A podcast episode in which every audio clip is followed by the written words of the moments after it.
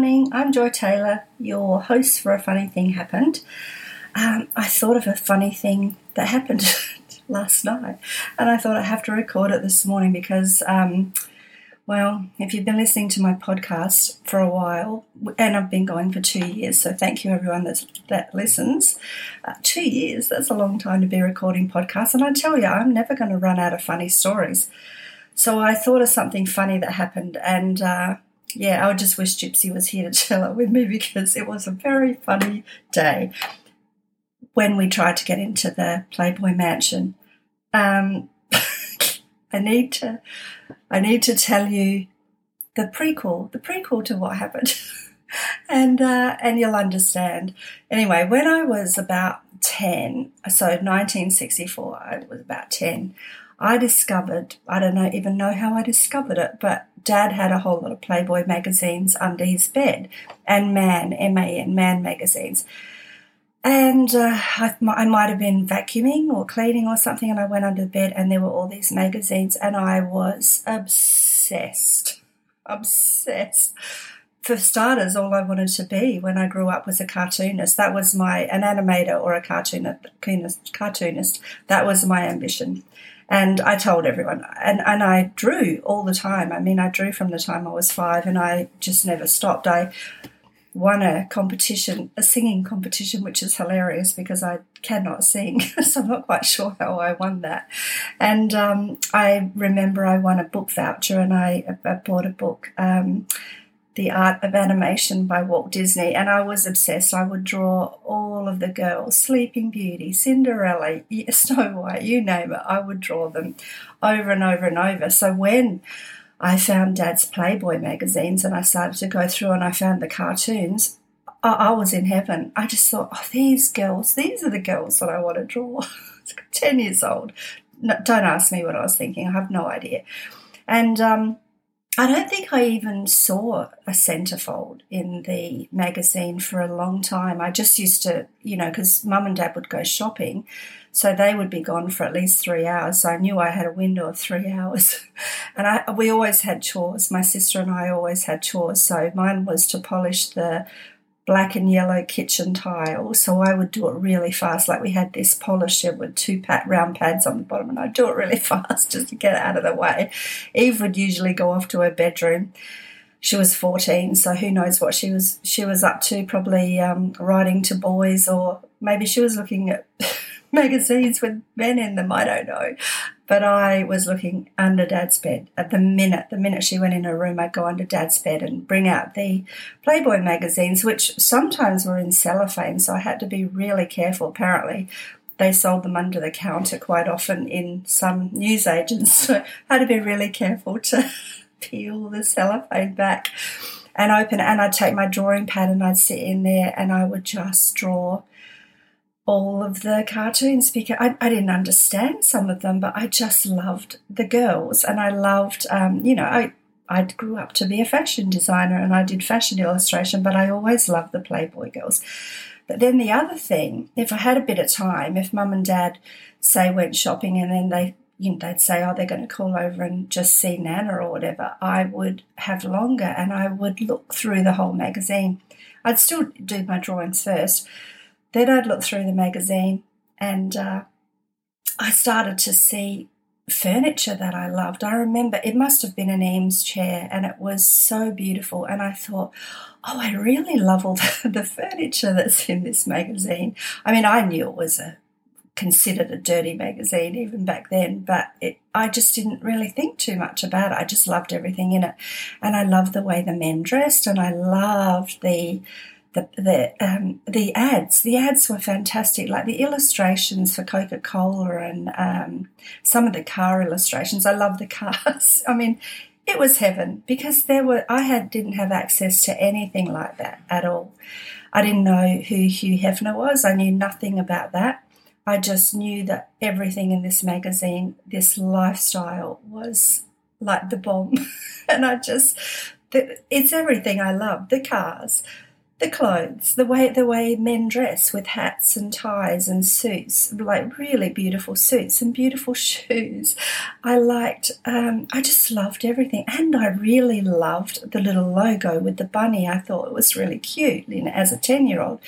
But I have to tell you, that magazine influenced me so much. I would draw every chance I got every Saturday. They were never out at any other time, so always a Saturday. And I bought a book from school, one of my lined books, and I covered it in Bambi birthday paper. I still have it. It's hilarious. And all through are all the drawings that I did when I was 10 until I was probably about 12. And then when I was about 12, I think I started to get scared that if I got caught, I'd be in a lot of trouble, because it was considered a dirty magazine, and Dad would have hit the roof if he'd known that I'd been reading that magazine. So I kind of backed off then, which is a shame, really. But anyway, I read articles that, you know, that were really interesting if I had time, and I really thought it was a great magazine. So for years, I was quite obsessed with Playboy. But then I remember it was sometime in the 60s, I reckon. It might have been late 60s. There was a show on TV that Mum and Dad would watch, and I think it was called Playboy Parties or Playboy Penthouse, something like that. Anyway, I would watch it with them, and they never told me not to, so it was okay. So then I got my first glimpse of Hugh Hefner, and I knew who he was from the magazines, because he was always in the magazines. He was... you know, there were articles on him, and he was all through it. And I thought, I really like this guy. I really like this guy.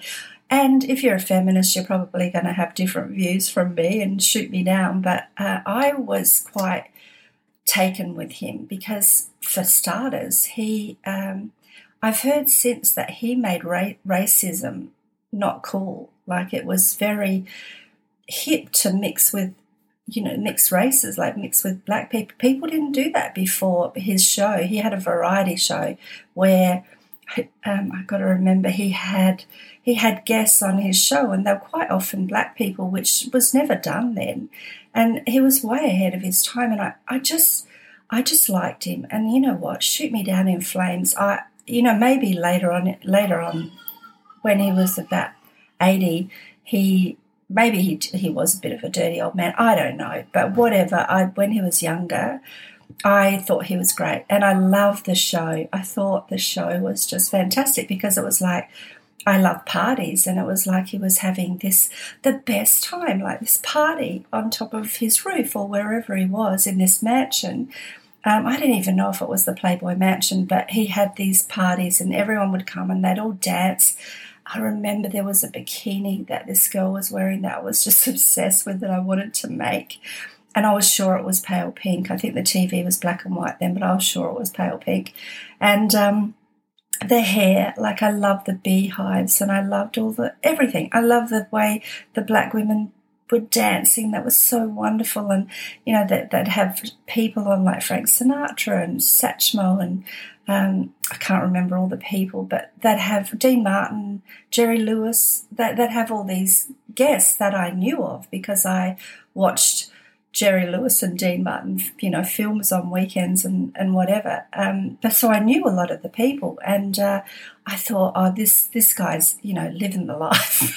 I knew nothing about the other side of it, but I thought it was pretty great. Anyway, as I got older, I read up a bit about him, and the guy was a genius at marketing, and had, you know, he was right up there. He had a brand that was the Playboy Bunny, and it was like an umbrella for all sorts of things. And he had his Playboy clubs. He had Playboy magazine.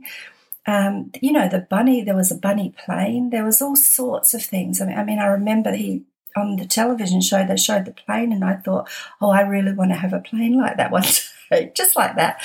I was just totally in awe. And also when we lived in the Philippines, we went to a Playboy club, which was just fantastic. And I remember Dean and his friends were going to go, and I'm there. There is no way that I am missing out on this. I am going, and I'm so glad I did, because to be honest, I don't even know if there's any clubs left. I suppose there'd be a few, but they're not worldwide. They were everywhere. Anyway, I was quite obsessed with him. I mean, a lot of people would disagree with me, but he also did a lot of good for a lot of things like the Vietnam War.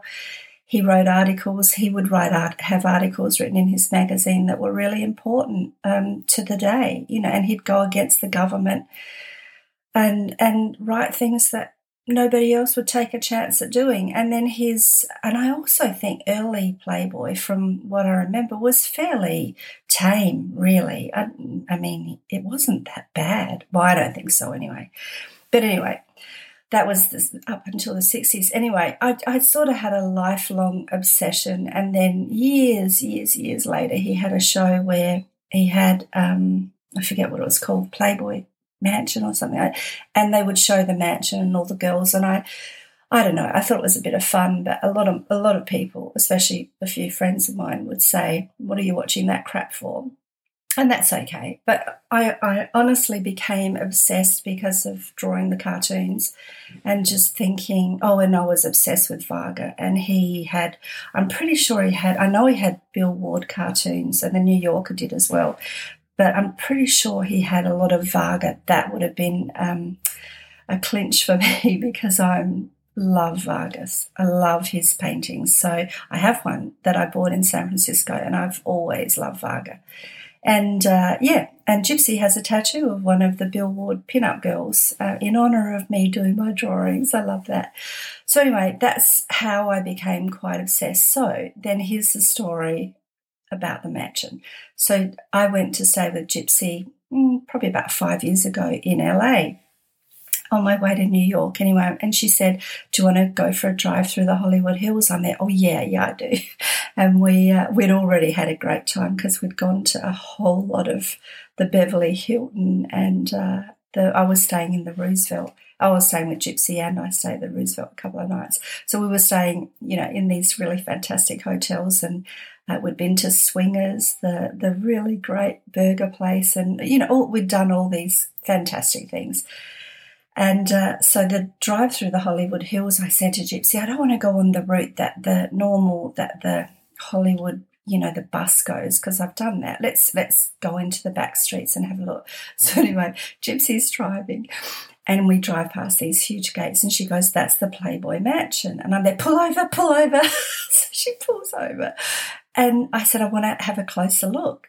And she's sitting in the car, and she goes, "All right, you go have a closer look." I said, "Don't you want to come with me?" She goes, "You can't see anything." She'd obviously driven past before. She goes, it's just the big gates, and then you see up to you don't see the house." I go, "I still want to go have a look."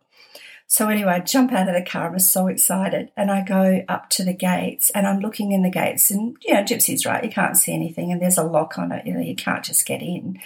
And then I saw the rock, the brown rock that has a speaker in it. And I looked, and there's a button, and I went, "Oh, my God, that's an intercom in the rock." And I thought, that's it. That's it. I don't know what I'm going to do, but I am going to get us into the Playboy Mansion. I don't know what. Gypsy was in the car looking back, going, "What is she doing?" So then I buzzed the buzzer, and a lady answered. And she said, "You know, Playboy Mansion, you know, do you want some help? Is this a delivery?" And just on the spot, I completely made this up. I said, "I was just wondering if Heffer's in." And she said, "Oh, he's not, he's out at the moment." And she said, "Who is this?" And I said, "Well, I met him a long time ago." I said, "Probably about 20 years ago." And I'm thinking, did he ever come to Australia? I don't know. And she said, "Oh," and I said, "And he told me if ever I was in the neighbourhood just to drop in." And she said, "Oh, okay." And she seemed to believe my story, which is pretty amazing in itself. And then I said, "Look, you know, I live in Australia, and I'm only here for a few more days, and we were just driving up this way, and I just thought I'd you know, pop in and say hi, because he said if ever I was in the Beverly Hills area." And she said, oh, okay. She said, he's not here right now, but he will be back later. She said, can you write down your phone number and just a message for him? And I said, yeah, just tell him it's Joy from Australia. And she said, just write it down. She said, drive around the back. And she gave me instructions of how to get around the back. And she said, the guy will come to the gate and take your message and your phone number. I went, okay, no problem. So I went off and I went back to Gypsy. Gypsy, this is what happened. And she goes, oh, you have to do it. I go, oh, I've had my fun now. I've spoken to somebody in the Playboy Mansion. That's pretty cool in itself, right? She goes, no, you have to take the note around to the back because we need to get in there. And I'm like, okay. And Gypsy said they might open the gate and we'll be able to see inside. I'm like, okay. So I write a note and I just said, oh, Hef, I don't know if you remember me. I'd met you many, many years ago. I'm from Australia, and we just had a great time, great conversation. You said if ever I was in Beverly Hills to look you up. So we were just driving past and I saw your place, and so I have written this note. This is my LA number. And I wrote down my number and I wrote underneath Joy and I wrote the redhead. What an idiot. Anyway, I'm thinking, he's not going to remember all the girls he's met in his whole life, and he might actually think, oh, I remember a redhead that I liked, yeah, and then I'll call them up and tell them to come have afternoon tea. So anyway, Gypsy and I drove around the back and we left the message, and I just left it with this guy who came out of the gate, and he said, oh, yeah, I'll give it to the secretary. I think, oh, thanks so much. Anyway, I'd had my fun, and it's the same old thing. Once I've had my fun and I was on a little bit of a high and it was a bit of a laugh, then that's it. I'm done. And we drove off, and Gypsy said, oh, where you want to go now? I can't remember where we went, but might have driven down to Santa Monica or something. But we were driving, and I had in my phone, I had changed over the SIM card, so I only had, so I could call in America. So I'd had that SIM card, so no one in Australia could call me. No one knew me there really to call me other than Gypsy. It was really just to stay in touch with Gypsy. The next minute we're driving, and on the phone it comes up Beverly Hills with a number, and I'm there, Gypsy, Hef's calling me back. And Gypsy goes, answer it. And I'm there, I don't know what to say. She goes, think of something, answer it. And here's the thing with me, I can do anything spontaneously. Like if they'd opened those gates, I would have yelled out to Gypsy and gone, come on, we're going in. But because it happened after the fact, I, had time to think about it. And so I didn't answer it. I know you're really disappointed. I am too. I didn't answer the phone, and it was probably the secretary calling back to say, he wants more information, who knows. But we had a laugh about it, and they'd only called the once. So that if they'd called back again, I would have had a story ready. But I was just caught on the spur of the moment. Anyway, that's my Playboy Mansion story. So my story is I almost got into the Playboy Mansion with Gypsy. It's pretty close, right? Anyway, I'll put photos up of my drawings, and I'll put up photos. What other photos can I put up? I'll just put up a photo of the bunny. I still think the guy was a genius at marketing. He was a very clever man, and, that's all I have to say about that. So I've probably lost a few listeners, sorry. Follow us at A Funny Thing Happened Podcast, and I will be putting up another podcast soon. Thanks for listening. Bye.